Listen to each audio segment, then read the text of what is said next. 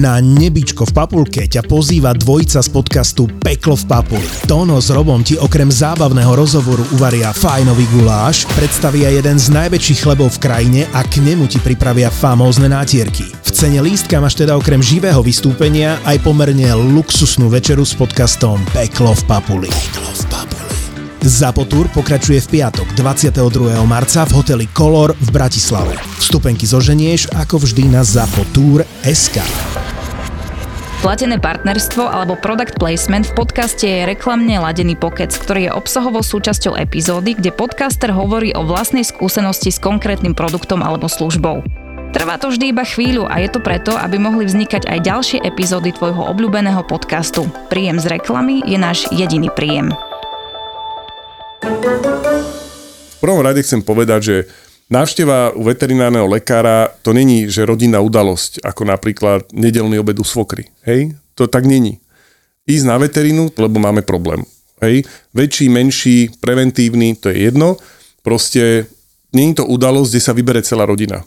Beris mal krásnu príhodu vtedy na Vianoce, ak celá rodinka nacupikala, nie, a čakal na nich neviem jak dlho proste je úplne optimálne, tak ako keď ideme s dieťaťom k lekárovi, tak nejde celá rodina, hej, sú páry, ktoré potrebujú, aj otec, aj mama, ale väčšinou je to tak, že jeden člen rodiny úplne stačí.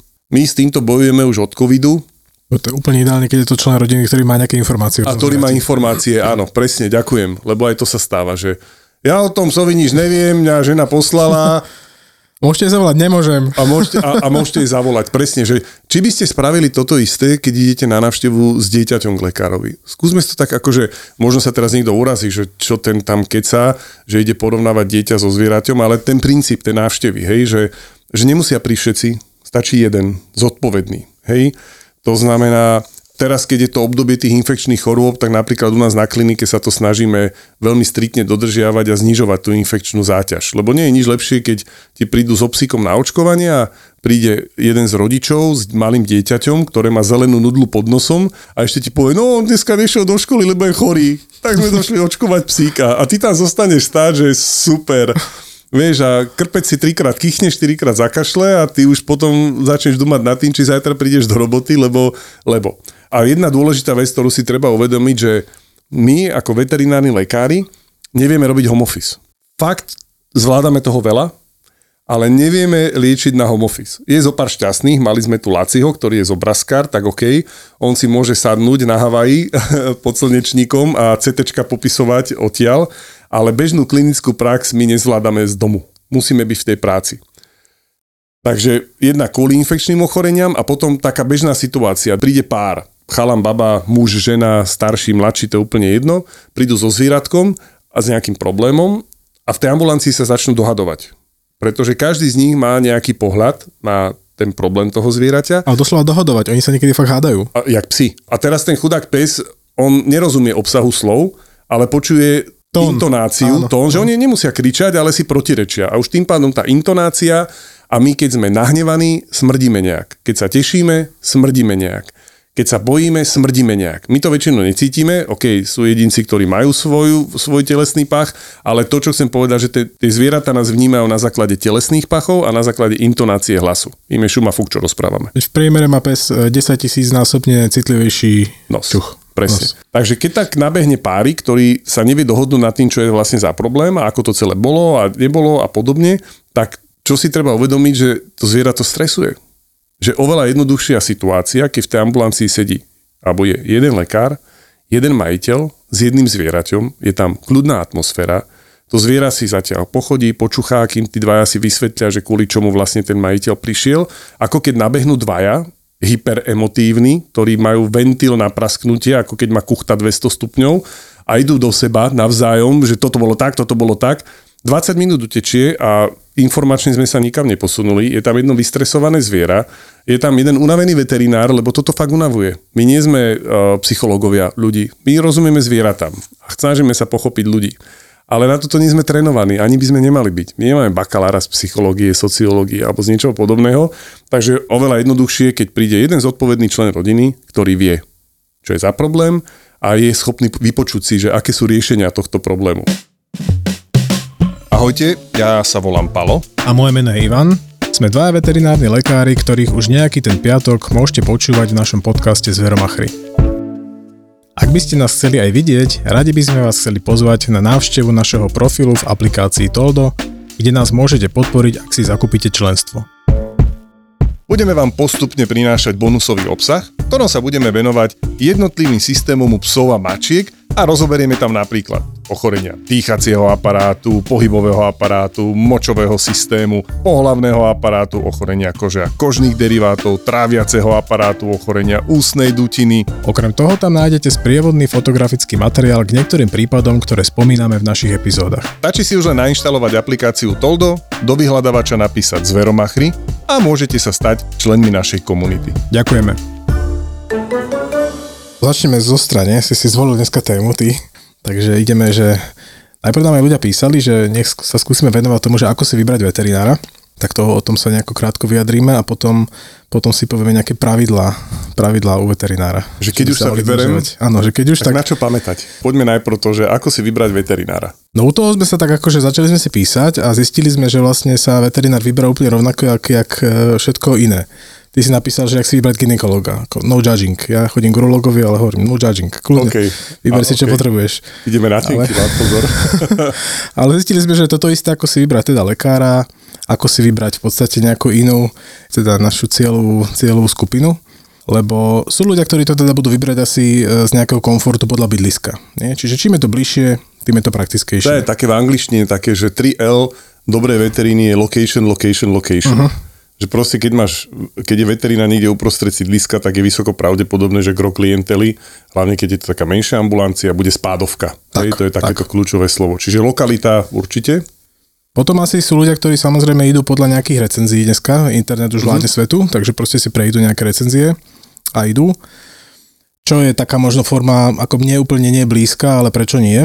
Tak akože aj toto je jedna z možností. Nie je blízka kvôli, vo veteríne alebo generáli? Všeobecne, všeobecne. Ja nejdem ako tak, že by som išiel hneď na recenzie, že by som si proste začal čítať, lebo myslím si, že veľa ľudí nejde e, písať pozitívne recenzie na internet, skôr ide na tie negatívne Presne. recenzie. A toto potom ťa tak ako skresluje a potom ti to taký, taký ten obraz ničí v, to, v tú inštitúciu, že, Tak. že ideš tam a zrazu tam vidíš ten hate. Akože, uh-huh. nie, nie som ja subjektívne, ja nie som s týmto úplne OK.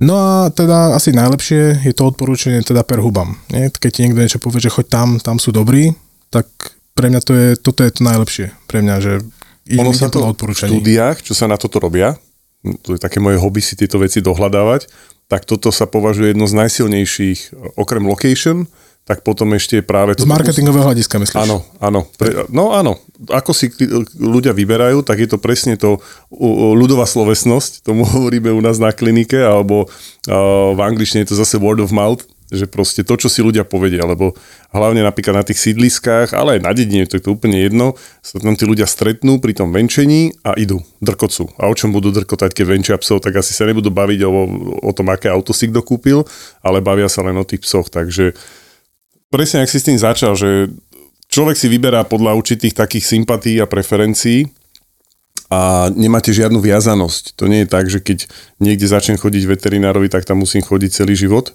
A práve vo veteríne to je tiež taká zaujímavá vec. V sektore predaja služieb platí tzv. Paretovo pravidlo. A Paretovo pravidlo hovorí to, že 20% klientely ti robí 80% príjmov. Hej, to je taká poučka. Vo veteríne to neplatí. Respektíve Paretovo pravidlo vo veteríne je 60 na 40. Čiže až 40% klientely ti robí len 60% príjmov, čo súvisí s tým, že to, čo tu opakujeme už vyše roka, lebo však už sme mali narodky, nie? tak už sme ročné decko aj niečo, a tento náš podcast, tak to stále opakujeme, že je tam obrovské zainteresovanie emócií. Že keď idem k tomu svojmu všeobecnému lekárovi, ani tam už tá spádovosť nie je taká fixovaná, môžeš chodiť k všeobeckárovi, kde chceš. Áno, dneska už nemáme, nemáme rajony. Už Nemám, hej, ísť. nie sú, a, akože v tých menších mestách, dedinách, tak tam moc nemáš na výber, hej, že tých všeobeckárov tam toľko nie je, keď nechceš ďaleko dochádzať a rovnako je to aj s tými veterinármi. Proste vyberáš si tak, čo ti príde akože vhod, hej, ak ti ten človek sedí a, a vyskúšaš. Naozaj nie každý musí sedieť každému. Tak ako ja nie som sympatický pre všetkých mojich klientov, istá výhoda je, že je nás tam viacero na tom pracovisku, ale sú ambulancie, kde je jeden doktor, no a jednoducho nemôžeš vyhovieť každému, to nejde. To nejde nikde. Takže proste sú ľudia, ktorí si nejakým spôsobom nesadnú, tá chémia tam neprebehne a Áno, potom je, je ďalšia vec, že aj taká osobná preferencia, že máte psíka a chcete si nájsť veterinu, kde s, takými, s takou bežnou kuratívou, keď to nazveme, to znamená prevencia, vakcinácie, antiparazitika, a také bežné problémy, že niečo spapame a je z toho hnačka, alebo sa niekde udrieme, niekde, proste taká tá bežná kuratíva, toto viete vyriešiť aj v tzv. malej ambulancii prvého kontaktu. Tak ako má tvoja Hanka, však má ano. krásnu, ona spádovku, ona je taký krásny príklad toho, nie, že má svoju spádovku, tam, kde bývate a a presne s, tými, s takouto bežnou kuratívou za, za ňou tí ľudia chodia a hlavne to uprednostňujú tí klienti, čo majú väzbu na človeka. Že im ten človek sadne a chcú, aby toho ich psíka, mačičku, králička videl stále ten istý človek. Lebo v tom vidia pridanú hodnotu. A je to OK, je to úplne na mieste. A potom naopak sú klienti, ktorí sú nastavení ináč a chcú aj na bežnú kuratívu chodiť na čo najväčšie pracovisko alebo na pracovisko s takým širším portfóliom služieb, vybavenia a bla bla bla bola taká anekdota, asi 10-15 rokov dozadu v Čechách to fungovalo, obzvlášť v Prahe, že, že boli úplne bežné telefonáty na kliniku, že, že dobrý den, že operujete páteže? Že jo, jo, jo, jo, tak my k vám prídeme na to vakcináciu. Hej, že proste úplne nesúvisiace veci, ale tí ľudia chceli mať pocit, že aj s bežnou vecou, ako je vakcinácia, ročná prehliadka a podobne, idú na pracovisko, ktoré je úplne, že superstar, Star Treková loď a neviem čo. A je veľmi fajn, že už aj ten market alebo ten trh e, slovenský sa posunú do toho bodu, že si človek môže vo väčšine regiónov vybrať. Jasné, že na, na samote pod lesom toho moc nenavyberá, že musíš si vybrať, že kam budeš dochádzať, ale toto je taká v zásade preferencia, že či chcem malú ambulanciu, kde sa stretávam tým istým človekom počas celej životnosti toho môjho zvieratka, alebo chcem veľké pracovisko, kde aj keby sa čokoľvek zomlelo, tak na 99% môj problém vyriešia. Čo ale sa nevylučuje s tým, že aj už dnes na malých ambulanciách vedia poskytnúť široké spektrum tých služieb. Čiže ano, nie je to ano. nutne len tá základná prevencia alebo nejaká tá no, kuratíva, ale vedia urobiť už pomerne široké spektrum tých eh, chirurgií a dá sa povedať, veľa vecí. Zober si, ja si pamätám pred 20 rokmi sono, sonografický prístroj, ktorý, to bol joke. To bol joke čo to dokázalo robiť, hej, a oproti tým dnešným sonám a stálo to, povedzme, pred 20, 15-20 rokmi tá vec stála že milión korún. Násobky, násobky dnešných Milión korún, vtedy keď bola výplata 10-15 tisíc, stalo sono milión. Dneska to sto, Sono stále stojí pre počte milión korún, ale už sme niekde úplne inde so zárobkami, s cenami a aj to, čo ti to Sono urobí dneska je niekde úplne inde. Rovnako je to s rengenmi, rovnako je to s dostupnosťou aj povedzme prístrojov na vyšetrenie krvi, moču, respektíve dnes, ja si pamätám kedysi, keď pred 20 rokmi sme vozili vzorky krvi od psov a mačiek, do labáku na Kramáre. Áno, do nemocnice sme aj my, Nitre. A, a, a to som akože si vydupal, tam primár bol veľmi taký rozumný, rozhľadený človek, ktorý povedal, OK, však my máme možnosť o, riešiť samoplacov a nám je v zásade jedno, či to je psia alebo ľudská krv, z toho uzavreté systémy je to safe, takže bol taký hlava otvorená, čo by som chcel ešte tak spätne poďakovať, lebo nám to úplne zmenilo samozrejme chod našej práce, ale dneska tá sieť tých externých veterinárnych laboratórií, ktoré ti zabezpečia kuriéra, zvoz a fundované výsledky s komentárom od špecialistu veterinárneho. A to je za pár rokov si zober. A to tak, lusknutím prsta. I keď zase povedzme si narovne, toto v štátoch v UK fungovalo už dávno. Že to iba bola otázka, tak kedy áno, náš trh na to dozrie, aby tie firmy mali záujem na náš trh prísť, aby sa to zaplatilo. Takže áno, toto uznávam, že aj dneska malé ambulancie toho prvého kontaktu dokážu urobiť, že wow, že koľkokrát aj tí klienti, alebo aj keď sa my stretneme na kongresoch a seminároch, tak si poviem, že wow, že, že v takej malej ambulancii čo všetko sa dá spraviť a na veľmi slušnej úrovni, že, že je to fajn. Takže asi toto sú tie také hlavné kritéria, ako si vybrať áno, veterinára. Áno. A... Lebo aj úprimne si povedzme, že ten človek, keď príde za tým veterinárom, ten človek ako laik nemá šancu poznať odbornosť toho veterinára v prvom kontakte. Ano. Čiže vyberá si väčšinou podľa toho, či je tam tá nejaká sympatia, či sa mu páči priestor tej ambulancie, niek- pre niekoho je toto dôležité, či je tam príjemná tá čakáreň. Jednoducho tú, tú odbornosť nemá ten laik možnosť vôbec rozoznať v tú chvíľu. Tak oni ľudia automaticky predpokladajú, že raz keď si doktor, tak vieš. A aj by to tak malo byť? No, však áno. Áno, a väčšinou aj je. keď idem na veterínu, treba aj prvýkrát, skúpili sme si šteniatko a ideme so šteniatkom na veterínu, je to také veľká, veľká udalosť v rodine pre všetkých a tak, tak e, nečakajte, že prosím, že prídete na, do ambulancie na kliniku a tam bude prototyp veterinára, akého si vy predstavujete, no minimálne George Clooney zo Chicago Hope, hej, v jeho mladých časoch. OK, sú aj takí kolegovia medzi nami, takí štramáci, ale to tak nie je. Na veterínu, na primačky nie sú výberové konanie, že kto ako vyzerá a že či teda sa podobá na toho George Nie je to Clooneyho. casting. Áno, alebo či to je uh, Derek Shepard z, zo Seattle Grace a podobne, alebo v horšom prípade tá Meredith, keď už nič iné není. Tak to tak nefunguje. To proste tak nie je. My sme normálni, bežní ľudia z mesa a kostí, ktorí sme úplne, úplne bežní. Sme úplne bežní.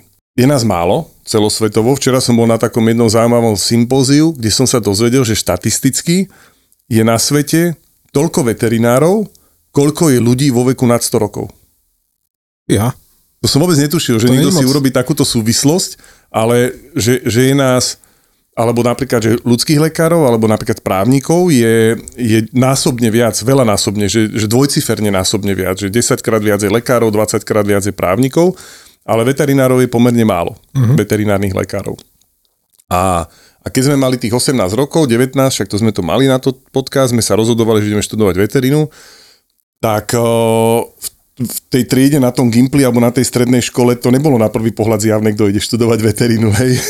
takže my sme úplne bežní ľudia.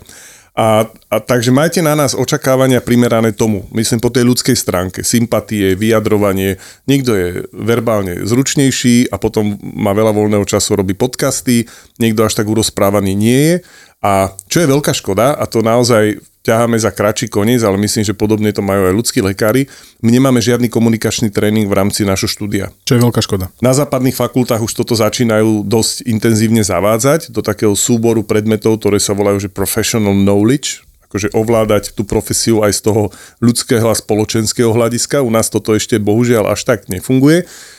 Ale my ten komunikačný tréning nemáme. To znamená, niekto je urozprávanejší, niekto menej a to je tiež, čo treba brať, že my nie sme superhrdinovia, že tých 6 rokov štúdia nás učia, 6 rokov počúvame iba o chorobách. Náš život v našich 24-5 rokov, keď sme končili školu, je uväznený v jednej veľkej klietke chorôb a ako tie choroby odhaliť a ako ich vyliečiť.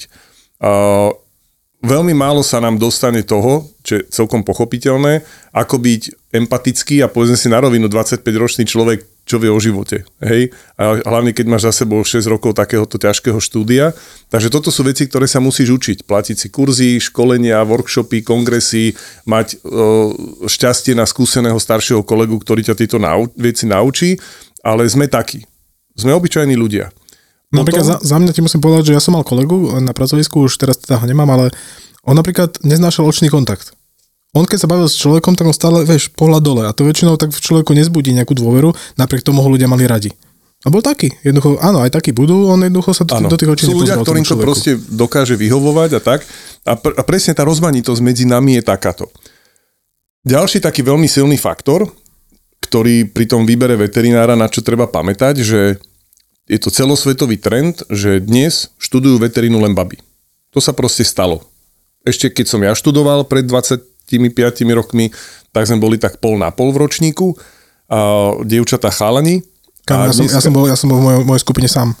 OK, teba už to, post- to a to sa tak rýchlo potom Áno. akože zbehlo všetko a dneska 90% ročníka na veteríne všade v západnej Európe, Spojených štátoch sú, sú dievčatá, sú ženy, mladé ženy, lekárky. A tým pádom aj na tých ambulanciách a klinikách to vyzerá tak, že sú tam starší chlapi, sem tam nejaký mladý chalan a sú to všetko baby. Veľmi podobné sú trendy samozrejme aj v ľudskej medicíne, ale tam to není ešte až také vypuklé, by som to nazval. Takže toto je tiež niečo, s čím treba počítať, pretože pre takú mladú ženu je pochopiteľné, že keď skončí tú školu, nie každá má seba vedomie 500, čo je celkom pochopiteľné, pretože máte veľa otáznikov, to sú, to čo nás udržalo na tej vysokej škole je to, že naozaj chceme tú robotu robiť a že máme tie zvieratá naozaj radi. To je to, čo naozaj nás možno odlišuje od zvyšku populácie ľudí, ale nie je to zjavné na, navonok, hej, že nie sme tým nejak postihnutí fyzicky, vzhľadovo. Ale je pochopiteľné, že po tej škole človek prvé roky má neistotu. Ja stále po 20 rokoch praxe sú prípady, kedy si sadnem, sánka dolu a poviem si, že wow, že proste prekvapka sa dejú. A jedného takého pa- pacienta teraz zrovna riešim, je to hovík, hovavart, 1,5 ročný alebo dvojročný, taký mladý psík, odbehol na poli za zajacom, niekde zdrhol, vrátil sa a veľmi silné krývanie na, na prednú končatinu. Hej. Boli u svojho veťoša, tam sa niečo porengenovalo, neodhalili nič, predpoklad, že to má nejak narazené, podvrtnuté, dostali lieky proti bolesti, ale 2-3 týždne to neprechádza, tak vyhľadali ortopeda. Tak došli ku mne, ja som si psíka vyšetril, čo som teda identifikoval, že ho boli rameno jak čert, akože naozaj veľmi silno, hodne už atrofované svaly, pretože tú nohu hodne vynecháva a mal som veľmi silné podozrenie na to, že sa jedná o poškodenie bicepsu svalu ako takého, lebo to je také typické, toto vydávame u stavačov, u polovných psov, ten pes letí cez les, skočí do nejakej brázdy a biceps u psov je tak troška hlúpo anatomicky umiestnený, akože on je tam, kde my, iba že vzhľadom na tú telesnú mhm. štruktúru toho zvieraťa je odstupová šlacha bicepsu veľmi zraniteľná. Oni si ju radi natrhnú. No a hovorím si, OK, hovíka s natrhnutým bicepsom som ešte nemal, ale vzhľadom na tú históriu, ako k tomu došiel, by to celkom sedelo, tak som si ich objednal na diagnostiku, tam treba asi psíka uspať, urobiť rengeny, sonografické vyšetrenie a následne, keď teda sa potvrdí diagnoza, tak zoperovať, tak som si na ňo vyhradil adekvátny čas. Uspal som si ho, urobil som rengeny a zistil som, že ten pes má zlomenú lopatku zlomenú lopatku. On tri týždne chodí so zlomenou lopatkou, prosím pekne.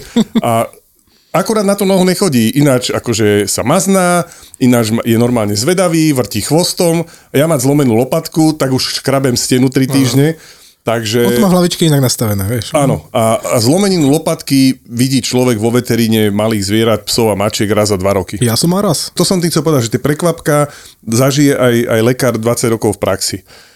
A nie je to mladá baba, ktorá proste sa bojí hlavne toho, aby tomu zvieraťu neublížila. Aby správne určila diagnózu a aby správne to zvieratko liečila, aby proste neprišla tá frustrácia. Takže majte prosím strpenia, že nečakajte, že voči vám nabehne nejaký extrémne sebavedomý jedinec, ktorý od dverí vychrli diagnózu, ako to mali tzv. diagnóza od dverí, ako to majú zaužívané niektorí starší kolegovia. Nechcem sa nikoho dotknúť, ale, ale skúsme byť troška taký chápavejší voči tým babám, lebo nemajú to ľahké. Obzvlášť, keď, keď sú to dievčatá menšieho vzrastu, zavolá si klienta do ambulancie a ten klient z prvej úplne nahulváta, že sestrička, kedy príde doktorka. Uh-huh to je také akože veľmi nedôstojné, veľmi nepekné. Uh, nie je nič zle sa spýtať, pokiaľ tá mladá slečna nemá menovku, že vy ste pani doktorka, toto nikoho neurazí.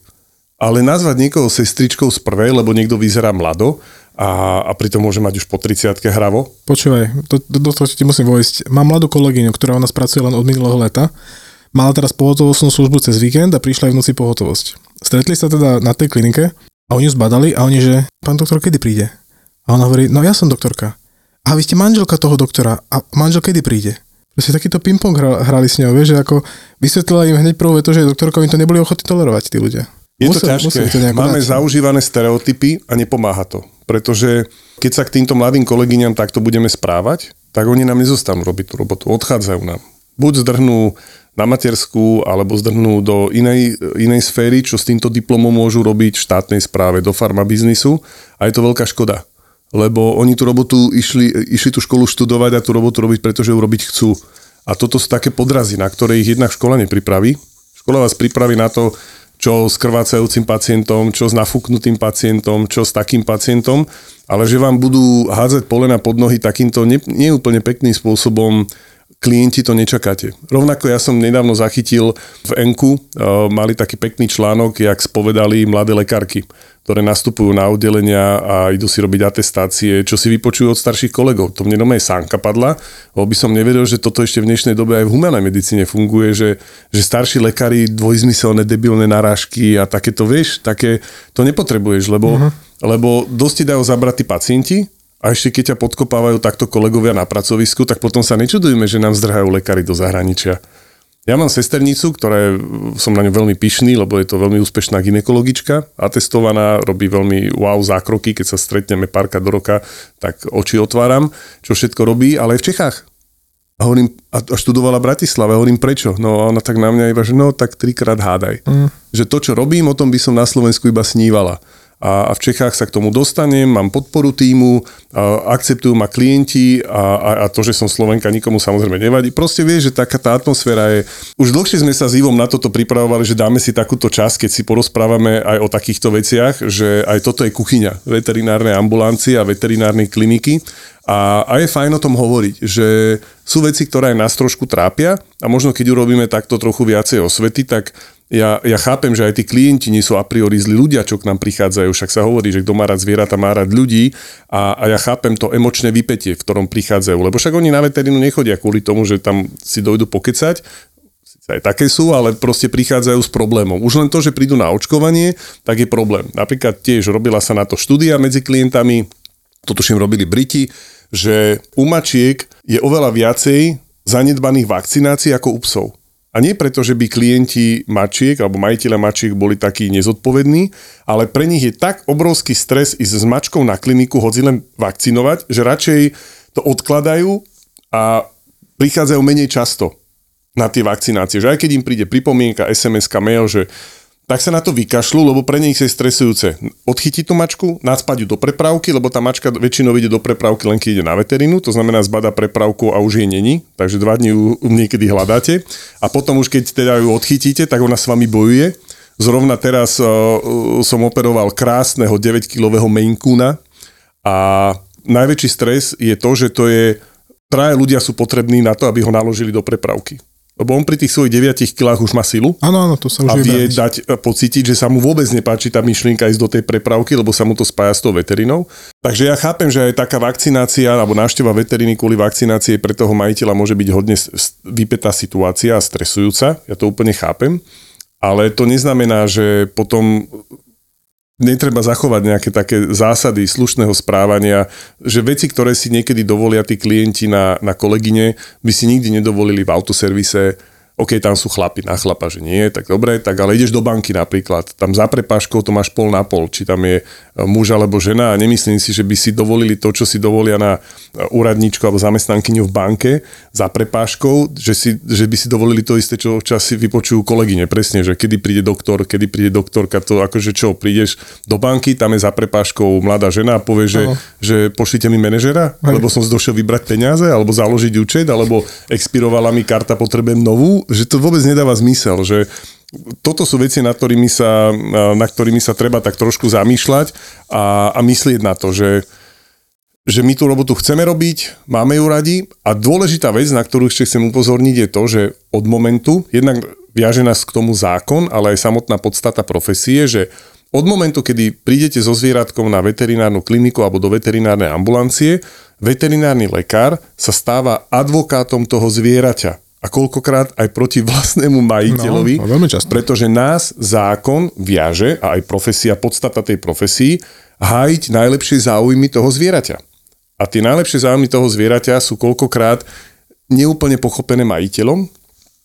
Niekedy je to z finančných dôvodov, niekedy je to z nejakého presvedčenia, založeného na pocitoch, na čom si človek prečíta na sociálnych médiách a podobne, ale treba myslieť na to, že my, my nie sme v tej veterinárnej ambulancii preto, aby sme niekomu ublížili, nie sme tam preto, aby sme nahnevali majiteľa, ale sme preto, aby sme urobili to najlepšie pre to zviera.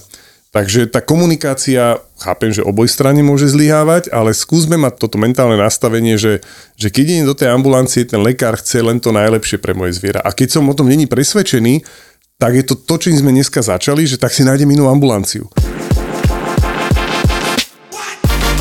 ZAPO podcasty pridávame už aj na YouTube. Vyhľadaj kanál ZAPO Zábava v podcastoch a už teraz díkes za tvoj subscribe.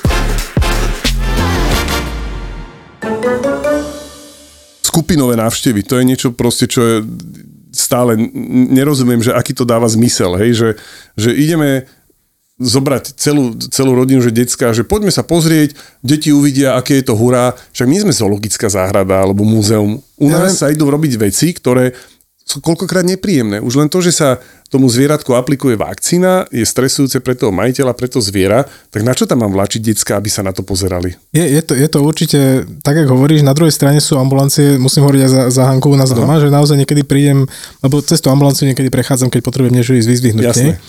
A ja tam niekedy prídem a vidím tam proste mamu, otca a dve deti. A toho psa alebo tú mačku.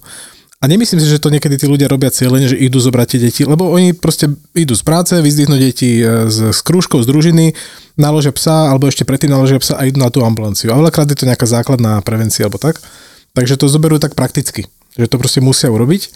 A keď je to ambulancia, kde nemáš ten nátlak tých ľudí taký, alebo ideálne, keď je to objednávanie, že máš tam nejakú stanovenú dobu a ten mhm. človek tam má ten priestor na to, tak tam proste príde celá rodina. Ale tá, tá atmosféra je tam OK. Ak tá rodina je v pohode samozrejme, ak, ak no. po sebe nekričí, ak to dieťa ti tam nerozhadzuje na stole všetky veci, neotvára ti krmiva, nebere letáky, nerobí tam lietadelka a podobné blbiny, tak to ide. Niekedy to ide. Ale primárne chápem, že to není úplne ideálna situácia.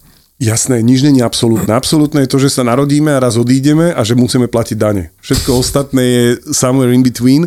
Ale keď a... hovoríš ešte, ešte, ešte že skáčem, ale veľakrát sa mi naozaj stane, že príde teda rodič s dieťaťom a so zvieraťom a ja tomu e, psovi idem. Či už len merať teplotu, alebo teda aplikovať nejaké lieky a to dieťa sa odvracia a vyložene kričí, že nie, ja sa na to nemôžem pozerať, ano. že to bude boleť, oj, ho to bude boleť. Ja väčšinou pichnem inekciu, to zviera netuší samozrejme a to dieťa robí v tom rohu o mnoho väčší väčší stres a väčší chaos toho, ano. než to, čo samotné zviera prežíva. Hej, toto je tá moja otázka potom, že na čo je toto dobré? Hej. Je to áno, v tomto prípade to chápem. Sú situácie, keď príde ten rodič a povie, že potrebujeme dojsť s tým psíkom a nemáme to dieťa kam nechať, buď sú prázdniny, alebo presne je choré, takže ho zoberiem so sebou. A potom už len takú čerešničku za tým a to sú telefonáty. Toto musím, lebo... A to, a to pritom netelefonuješ tak často s tým? Ja nie. Ja a nie. napriek tomu to dokáže človeka tak dostať do takých vytačok. Áno. Treba si uvedomiť, že my nie sme, že kli, veterinárne kliniky nemajú call centra. Hej, že keď zavoláte do svojej banky, tak sa dovoláte na call centrum. Voláte svojmu mobilnému operátorovi, dovoláte sa na call centrum. OK, väčšie kliniky majú recepcie, na tých menších pracoviskách si tie telefóny dvíhajú doktory sami, čo teda všetká česť a my nie sme jednak schopní liečiť cez telefón, nie sme schopní, ako ja chápem, zase sa vraciame k tomu začiatku, že sme vnímaní ako superhrdinovia, ale poslať fotku z mobilu, kde je mazanica chlpov a fotka zaostrená na gelové lakové nechty majiteľky, ktorá medzi tými, medzi ukazovákom a palcom sa snaží ukázať v chuchvalci srsti hrčku a s otáznikom, že čo s tým treba robiť. Je to milé, je to strašne sympatické a my oceňujeme to, že tomu majiteľovi záleží na tom zvieratku a chce riešiť, ale rovnaký problém by asi takýmto spôsobom na sebe neriešili so svojím lekárom. Presne, preklopiť to na seba. Že... Idem a hotovo. My nevieme, nevieme diagnostikovať fotky. Alebo fotka príde, odfotený monitor rengenu, mazanica ešte, lebo je to s roztrasenou rukou a poslané, že a čo s týmto? No, dneska žijeme v dobe digitálnej, pošli mi JPEGy do mailu alebo niečo podobné. No proste, ale telefonáty typu, že my si dávame hodne záležať na tom, že keď po zákroku odozdávam zvieratko majiteľovi, zobudené a odchádzajúce, tak dostanú od nás písomné inštrukcie. Aha. Riešime to vždy tak, že keď si zavolám toho klienta do ambulancie, tak tí, ktorí u nás absolvujú prvý zákrok, tak, tak bežia, lebo už čakajú, že v tej ambulancii bude bodrík skákať a prázdna ambulancia. Že kde je?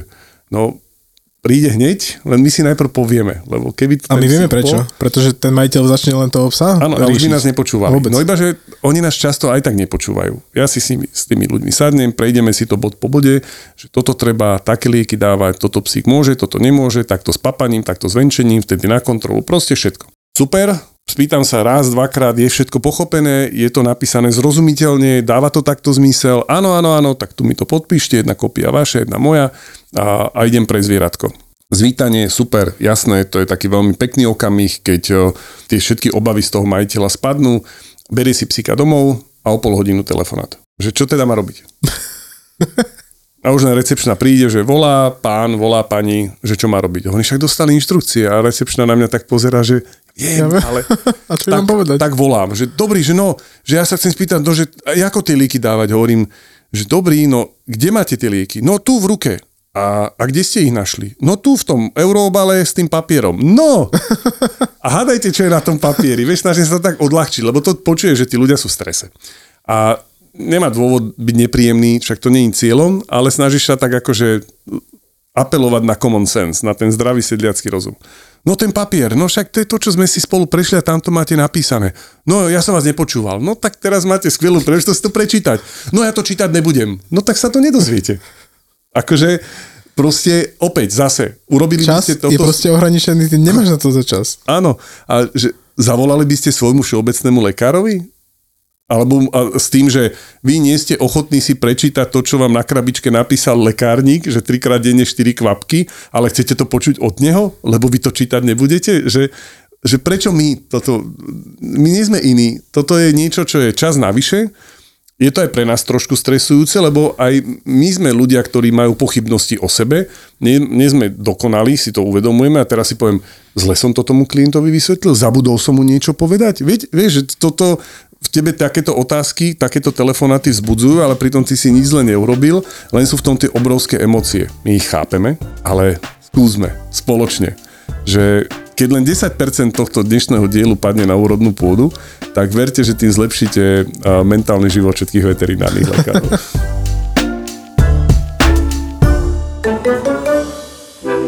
sa ti už podarí uspať, tak o pol jednej v noci ide chuj na štvorkolke. Počúvaj ma, Ujo, keď ma počúvaš ty keď ťa raz stretnem, Hej. tak si môžeš byť Hej. istý, že v živote už svoje deti mať nebudeš. Linda, Dominika a Lenka. Tri mamy amatérky, čo sa len snažia prežiť. Dojde Dominika, príde ku mne, pozrie, že Linda, a neupracem ti ten bordel? v podcaste Mater Amatér. Že aká ty si sprostá. ty si vlastne nevyštudovala poctivo vysokú materskú. A priviedla si na svet tohto človeka. Prišla si mater amatér na tento... Ano, mamička, som zvedavá, ako dlho budete to zvládať. No. Mater, amatér.